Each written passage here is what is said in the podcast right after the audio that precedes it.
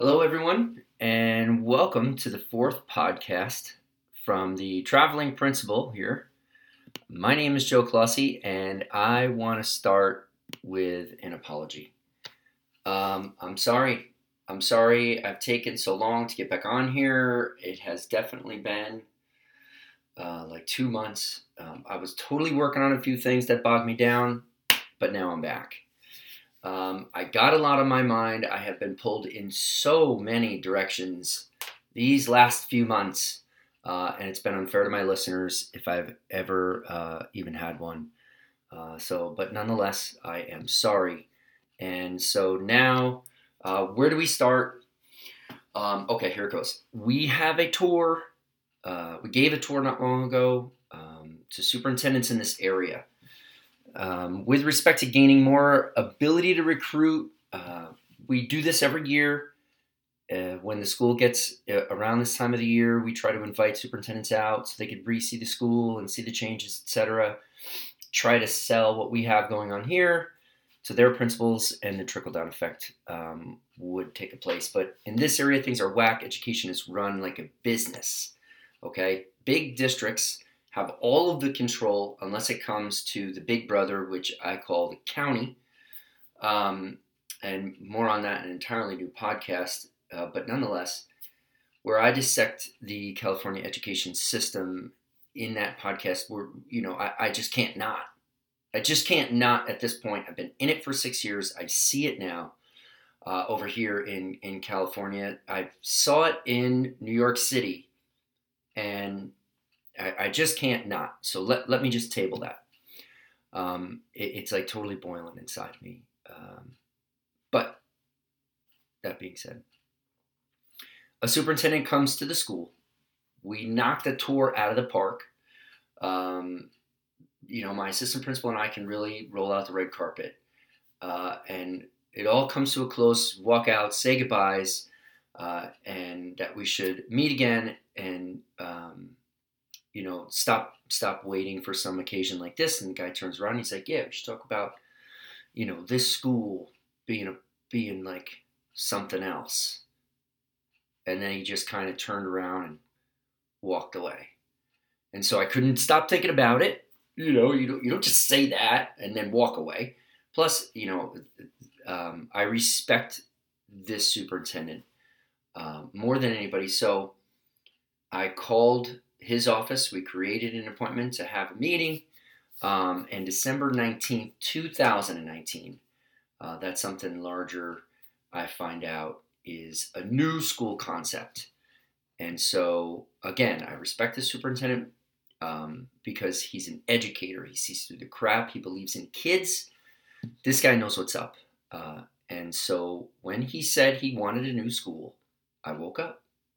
I immediately started thinking about the concept of what it would look like as the only direction he gave me when he walked us out of this meeting was this.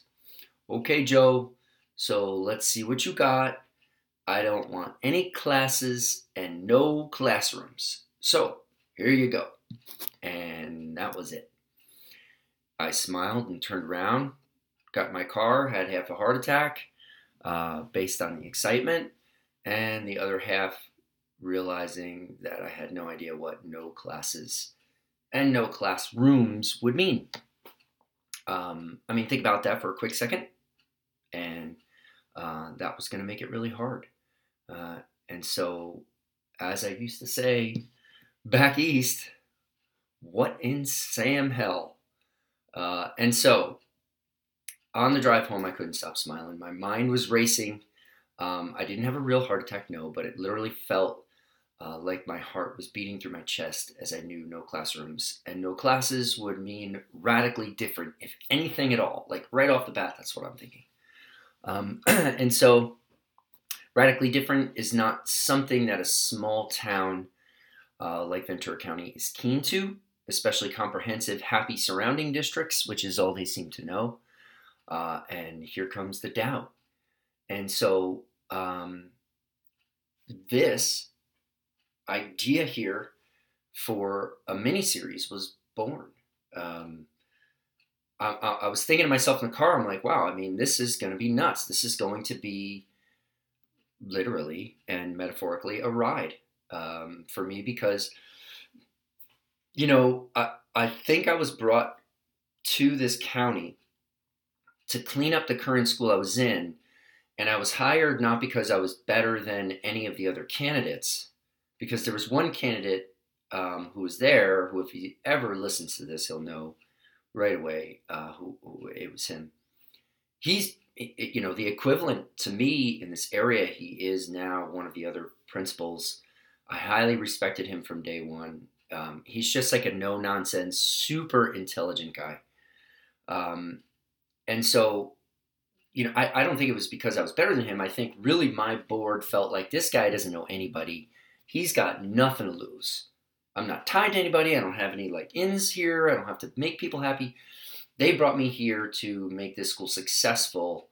Um, and so I I went through that process and made friends and enemies along the way without caring about either. And so here I am again, and I feel like the superintendent approached me for that reason. He approached me because he likes what he sees. He approached me because he feels like he saw what I have here, um, and he wants he wants that for his kids. And, and, he has a K to eight school district, and so I, I don't I don't blame him, and it's I'm honored. And so, all that being said, this is the first of a series of episodes where I'm going to be recording this process of starting a new school from the ground up.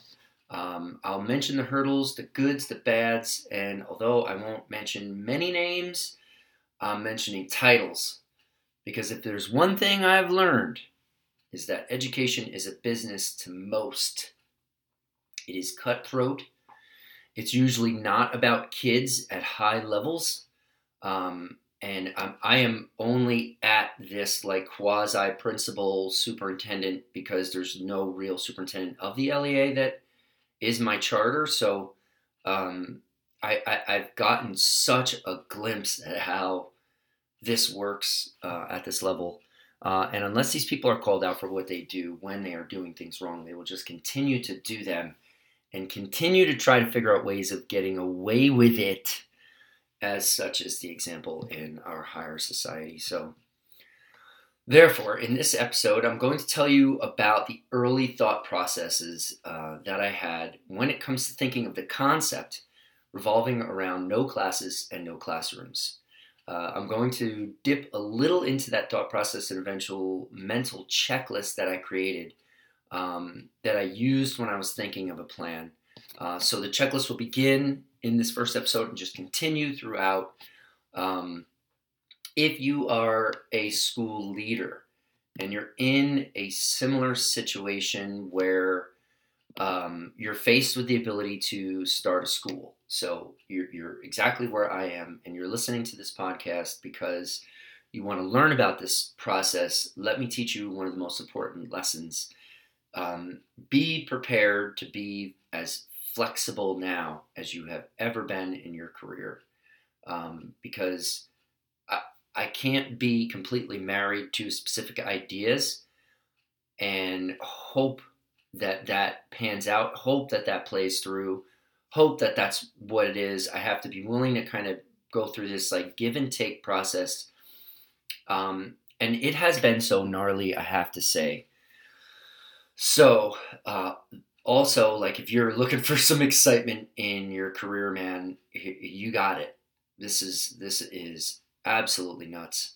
Um, i couldn't help but to not write it down. Um, i couldn't help but to not talk about it. Um, i'm also doing this because i want school leaders who have maybe had the thought because they're in a similar position that i am in now um, that they could do it better and if they have an in and they have a couple of the lights that are green in the direction that they want to go in, they should definitely just do it, man. So, um, in future episodes, I'm going to be discussing this process from beginning to end. Um, I'm going to talk about the meetings that I have to attend, the reactions that I had to each of them, the complexities and the hurdles. Um, jumping through it uh, to make it to this end result, which uh, will hopefully be a new school Um, I, you know, again, I, I don't have any idea what this is going to look like. I don't even know if this whole thing is going to take off. So if it does, woohoo, um, that's awesome. I'm, I'm super stoked about that. And so, um, you know, ultimately though, I, I, my main goal, like if somebody was to say to me, you know, what's up, what would be the, what would you guys get out of it? Um, you know, my why would be they brought me here to clean the school up, and this move would make ACE permanent. And so that would mean that I did that job really well. And I don't know, maybe there's a little bit of a perfectionist inside of me, or, or every administrator I feel like sets an unrealistic standard of success for themselves, and that would mean I kind of met it. So um, let's dig right in, dude. Let's let's hit it. Let's um, get to what happens um, so far, and here it is. So I go home the night of um, that meeting uh, and began thinking of possible ideas. I immediately thought of culinary arts. Okay, first thing that went through my mind. Um, I knew that area needed it. Um, I knew how to run a culinary school already. I must repeat, this area really needs it. Um, food sucks around here. Uh, I used to go to a food truck to get the best food around here. And so, I mean, I, I, I come from New York City. I would pay for the food if it was worth eating. Um, and a lot of times I paid ridiculous amounts of food uh, that was definitely worth eating. And I, I don't mind doing that again. So um, there's that side of things. But I also have to mention that I've recently gone vegan. So things are a little different now. Um, but I'm really referring to earlier than that. Uh, I've been here for years. I know the options uh, or the lack thereof, right? Uh, I know the service is usually not so good wherever we go around here. I know that people in California are super nice and really friendly, um, but I don't want uh, nice, I want knowledgeable. Um, I'd rather someone tell me their honest opinion about some of the food items and have them be you know, that they didn't like the items rather than lie and feed me some weird line about how everything's good. You know, um, I knew that high school um, that I worked in in New York City was an awesome idea because it helped all of these restaurants reach higher levels. Um, you know, I'm, I'm hoping to do the same here. Uh, and so immediately I started with thinking about culinary arts and, a, and an awesome program being included. Now, there are culinary arts programs, I believe, at one school that has a pretty cool thing going over there. Um, and then there's another school that has like a class. Um, and so I also know that there is a college that has an amazing program. And so I'm really hoping that that college, um, the, the program that that college has, is you know something I could kind of pipeline into. So um, I'm just hoping to create an, an, awesome program there. I thought about how much um, that benefited the population of students in the school I came from. Um, in addition, how much we all ate on campus. How cool holidays, um, celebratory events were due to this as well. I remembered how the kids would stash their paraphernalia outside of the scaffolding in New York uh, and then come into the school through scanning. Those kids would put on their chef whites and aprons, and you couldn't tell them apart at all. Um, once I saw that, I knew career and technical education had to be a part of any school that I'm working at moving forward. That is a recipe for success. I knew that this was one of the ways to maximize efficiency and foster an environment which therefore increased student engagement. Um, quality career and technical education can be a culture shifting scenario for a community as I've seen them transform neighborhoods, and I would absolutely love to do the same here. Um, as for the location, um, this plays a big part as well. The possible location for the site is on a farm. We're looking at around 10 acres of land. Next to the site is a reputable middle school already, which is a STEAM school science, technology, engineering, arts, and math. Um, part of the plan for another 10 acres next door to my proposed site is a new K to 5. Uh, and additionally, a new community is being built adjacent to where my site will be as well. The community will pump new families into the area, increasing population. And this is a great thing for my school. A few pluses so far. 10 acres of land is huge, um, and so that's really exciting. Um, the K to 8 nearby as a feeder school is also amazing, and then the new community um, of new enrollment opportunities is also something that I am really looking forward to with regards to this process. Um, this day was the day before winter break now I'm, I'm going to in 2019.